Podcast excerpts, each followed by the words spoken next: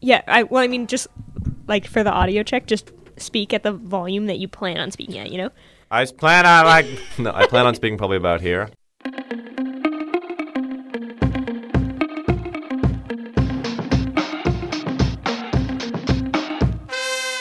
Hey, I'm Rain, And I'm Harry, and this is A for Effort. the show where we each have a couple of words that the other one doesn't know about, and they have to guess what they mean, what they are, who they are, why they're here, and what they're doing in my house.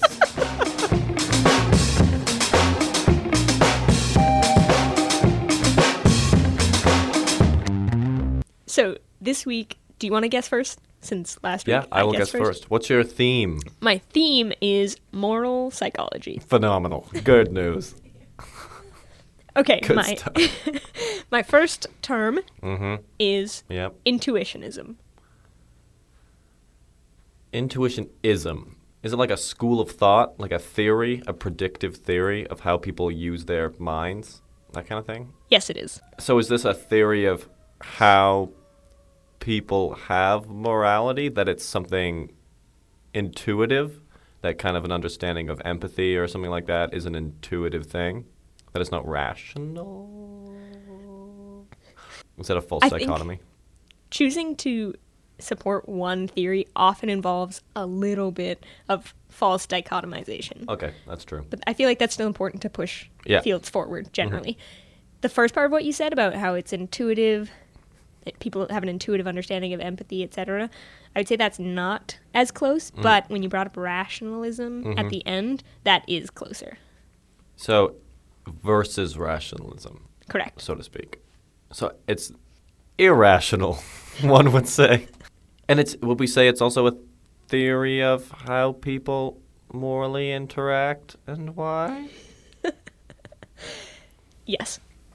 So you could hypothetically say it's a theory that people don't interact morally in a rational way. They do it in a different than rational way. Yeah. But what is the different way? I'm gonna venture a guess and say it's an intuitive way. yeah, great. Moving on. I don't know. That it's like a more of an emotional rather than a rational one. How close is that? it's quite close. Just tie it all together. that humans interact in a moral way based on emotional responses rather than based on rational responses, and that they don't think through morality so much as they just kind of act on it or perceive it. I think that's a pretty good. Okay, what is Definition. the actual?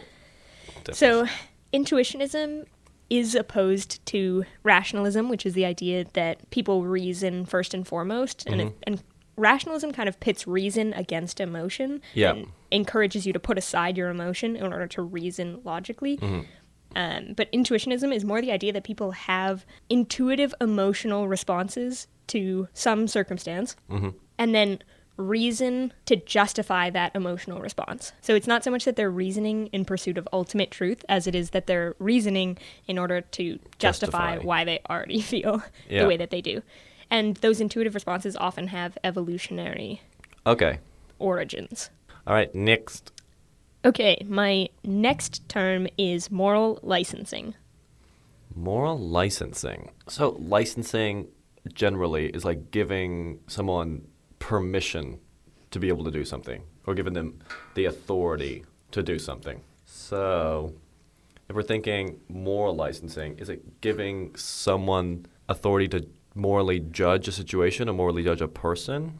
That's close, but what is it that's giving them the authority to judge? That's also Is it like um, a moral authority gives you? This is psychology. I'm trying to think. Like my main, f- my first thought is that it's a social authority that you gain, i.e., through some position in society, you have some moral license. Or is it different than that? Is it a societal thing? it's not necessarily granted by a, a certain position in society that you always hold, but it is related to something you have, but that having is not necessarily like permanent place in society. So it's like relative and flexible. Yeah. Is it an internal thing? Yep. Is it a perceived thing? As in, I perceive myself to have the moral license to judge on this issue? I think it's more implicit. I don't know. I can't get to a specific here. Okay. So, moral licensing is the phenomenon by which people initially behave in a moral way and then are later more likely to display behaviors that are immoral, unethical, or otherwise problematic. Oh. So it licenses you to do something. Yes. Oh, okay. So I first came across this Yeah. a year and a bit ago. I was listening to Revisionist History.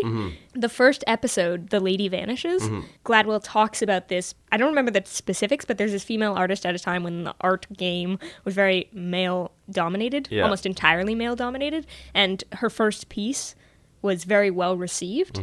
And then subsequent pieces, while being of similar artistic merit, were not appreciated to the same extent, and then other women were also shut out.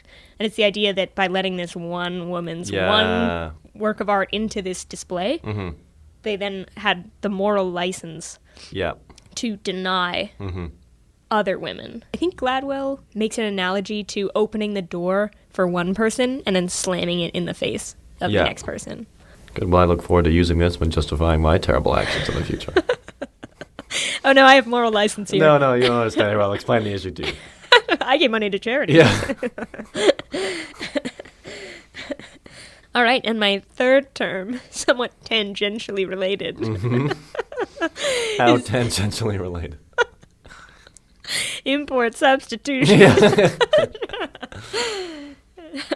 My third term Mm-hmm. is the mere exposure effect. The mirror. Mirror. Mere. Like meerkat? Oh, sorry, did I misspeak? The mere cat exposure. Mirror? Mirror? No, M E R E. That through mere exposure to something, there's an effect.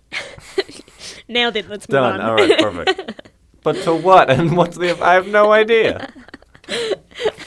And we only know it's tangentially related to moral psychology. It could be anything. Yeah. Through the mere exposure to a bad thing, to the mere exposure to a moral code, you can have that imbued in your sense of morality. I have no idea. Sorry, it's like a smaller Literally scale. no thing. idea. It's a smaller scale. The mere it applies to exposure a to- single. One single good deed, the lights of Christmas can be turned back on. Santa can become real. I don't know. What is it? No, I'm sorry. I feel like I really threw you with that tangential. I have one bad one that you can't even. So it's okay. Okay, the mere exposure effect Mm-hmm. is when you preferentially rate something just because you've seen it before.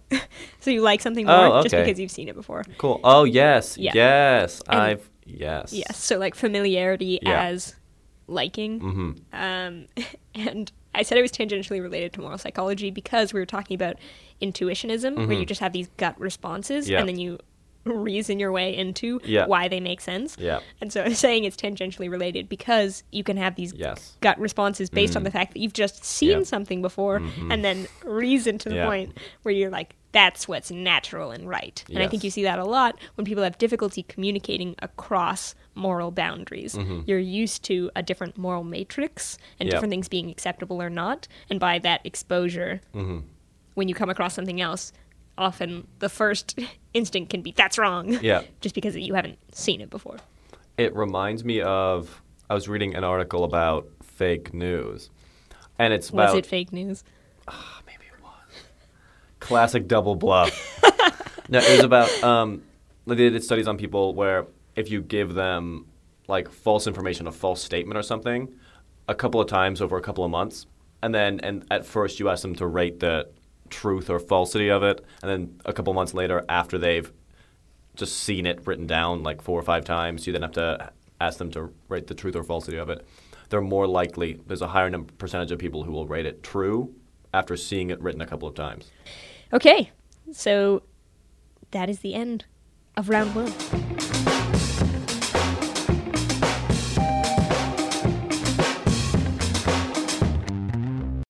All right, so my theme is the Middle Ages Okay. in Mes- Western Europe. Okay, can I I'd tell a take- fun story? Yes.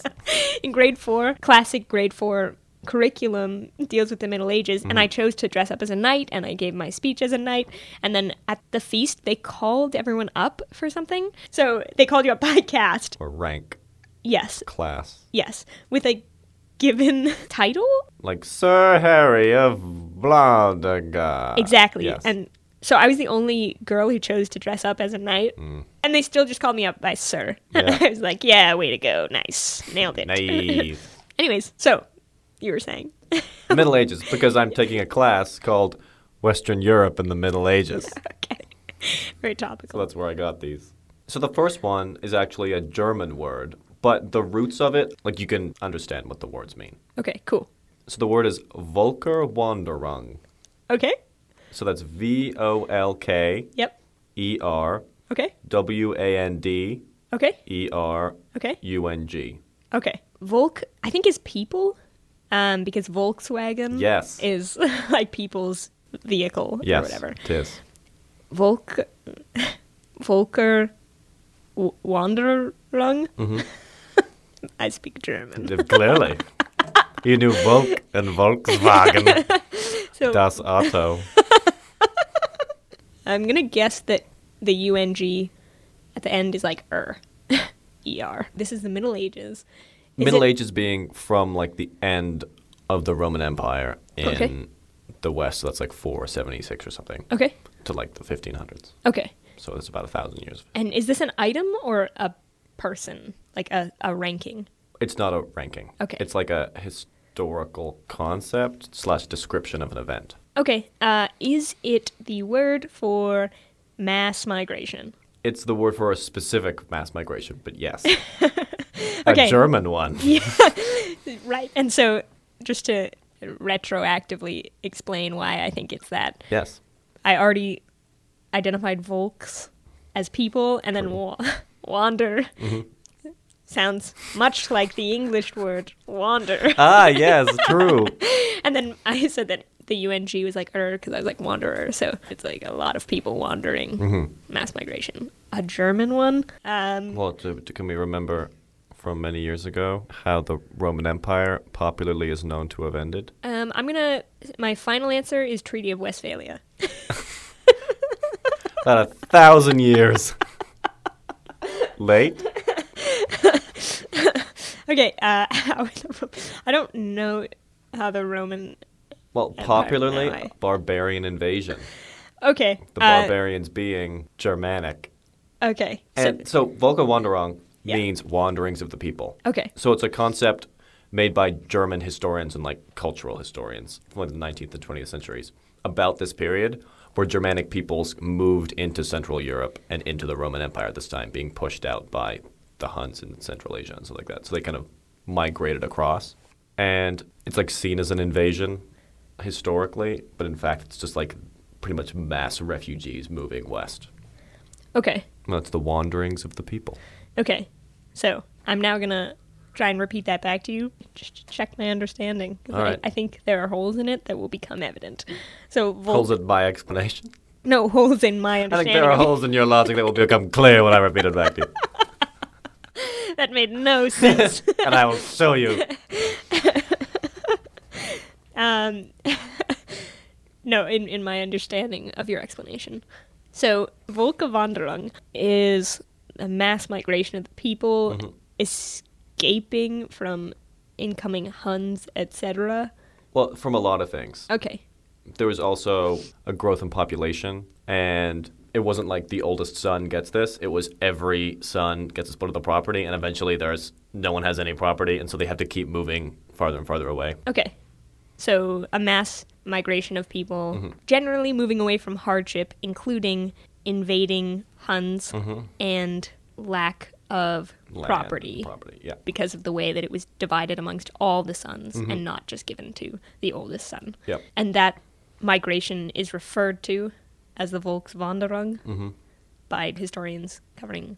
Like it, it has been. Okay. You know, in the 19th and 20th century, with the formation of Germany as a country, and that's the same time with the growth of nationalism in Europe that all these countries are trying to like figure out their historical path and Mm. Yeah. why they were destined to be the people they were. Like France was like Charlemagne, he was the birth of France and the Frank people and whatever, Right. etc. This is one of the parts of that, but for Germany. Okay, cool. Number two, this one, unless you know the word, may be very difficult. It's hagiography. H A G I O graphy. Okay. Yeah, I think this is gonna be rough. okay, graphy, geography, Is it mapping? topography. Yeah, something with mapping. I guess in like an abstract with way. charting? No. Nothing. In with like charting. an like an abstract way, but Okay. no, not in the, the sense of what that word actually means. hunting witches. No. I got there from Hag. yeah, no, I figured. yeah, I, I tried to break down this word the other day, and I was like, it's impossible. I'll put it in. Is this the one that you warned me about? Yes. Okay. or is there an even worse one yeah. coming? Next one, flarg. Take a guess at that one. Western Europe, Middle Ages. Common last name. Mr. Flarg, Ms. Flarg, Sir Flarg. Sir Flarg. So yeah, there you, go. you can just. can, can you narrow it down a little bit? Like I don't at all. It's like a kind of story, and it's religious based. I don't know. So, it's the biography of a saint. And it's usually less a biography and it's more like a myth surrounding them. Yeah. Or it could be a myth surrounding how their relic got to a certain place. Like, why do we have the bones of Saint Flarbel here? because many, like, stuff like that, you know. It's like a genre. Right. All right. All right. Last one, millenarianism. And remember, Middle Ages from about 500 to 1500. Okay. Does it have anything to do with mills? No. Well, there goes my guess. That's it. All I got is mills. okay. Millenarianism. So my first guess was that it had something to do with mills uh, because of the word mill. Are you going to go was a smaller or no. bigger? Now I'm going to expand and look at the millen part. So Okay. I'm like, uh, thousands of something. Ah, you're you're close. a thousand years millenarianism. Okay, well, people went a little wild at Y2K, so my Mm-hmm. You're guess very close. is that millenarianism was a medieval branch of the world's going to end at a thousand years. Yes. Pretty much a lot of people believing that the apocalypse was coming with the millennium. Yep. Like Jesus was going to return. This is why as well. Between Thousand 1096 and 1099 is the first crusade. So it's this period during which a lot of people are like we need to return to the holy land. This is the beginning of end times. And so in a lot of primary sources about the crusades, there's a lot of apocalyptic imagery and imagery of the book of Revelations, which is when uh, the apocalypse is in the Bible, describing the cities that they siege in the Crusades in this apocalyptic imagery to try and describe it in a way that they're taking the Holy Land as kind of a preparation. Okay, and you said that was in 1096 to 1099, so like almost 100 years after the Mm-hmm. Yeah. actual millennium? So it's less like Y2K in that when we reach this year, things will end, and it's more like in this time of craziness and strife when a thousand years have happened since Jesus and things. And there's also a lot of events like there was this plague of worms that apparently all emerged in France and then flew east. There was a lot of clouds sighted in the shape of swords pointing east, stuff Okay. like that, you know? Yeah. There's like a couple of partial solar eclipses, partial lunar eclipses. There was a red moon, things like that. Okay, So cool. it's like this larger climate of feeling like the end of the world is coming, which millenarianism played into. Okay, so millenarianism describes that larger climate, or No. it's a specific the world is Aspect going of to it. end at a thousand years. It's not. It's not the world is going to end in a thousand years. okay. It's the apocalypse is coming. yeah, and the fact that we've reached a thousand years. Harbingers. Yeah, exactly. It's a harbinger. yeah, is harbingers a word? As we've reached the third word, that harbinges the end of this podcast. Ah, good one. a pod collapsed. Yeah, Mm, I think we can just cut it. Right now.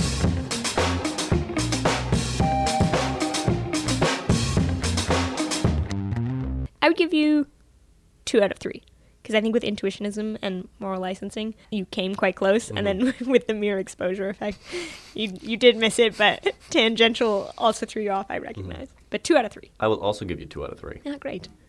Both points for hagiography. no, one for Volca, one for millenarians. Great, well done. Yeah, thank you. Use well. Oh, If you want to learn more about moral psychology, I would highly recommend the book The Righteous Mind by Jonathan Haidt. That's where intuitionism came from. Moral licensing came from the episode The Lady Vanishes from Malcolm Gladwell's podcast Revisionist History, and the mere exposure effect also came from The Righteous Mind. If you want to learn more about Western Europe, you should take this class I'm in at McGill University, History 380 with Travis Bruce. You should also read The Worlds of Medieval Europe by Backman is the one it's a textbook about it. It's very good, it's very thorough. you're going to get through. You're definitely going to get hagiography and vulgar wanderung in there. In terms of millenarianism, that may be in there, but that may be a term specifically from this class that I'm in. A for Effort is produced, written, and hosted by both of us, Moraine. And Harry. Our logo is by Eights, and our music is Chop Shop by White Flowers. Thank you so much for listening, and we hope you listen again forever and ever and ever. Bye. Bye.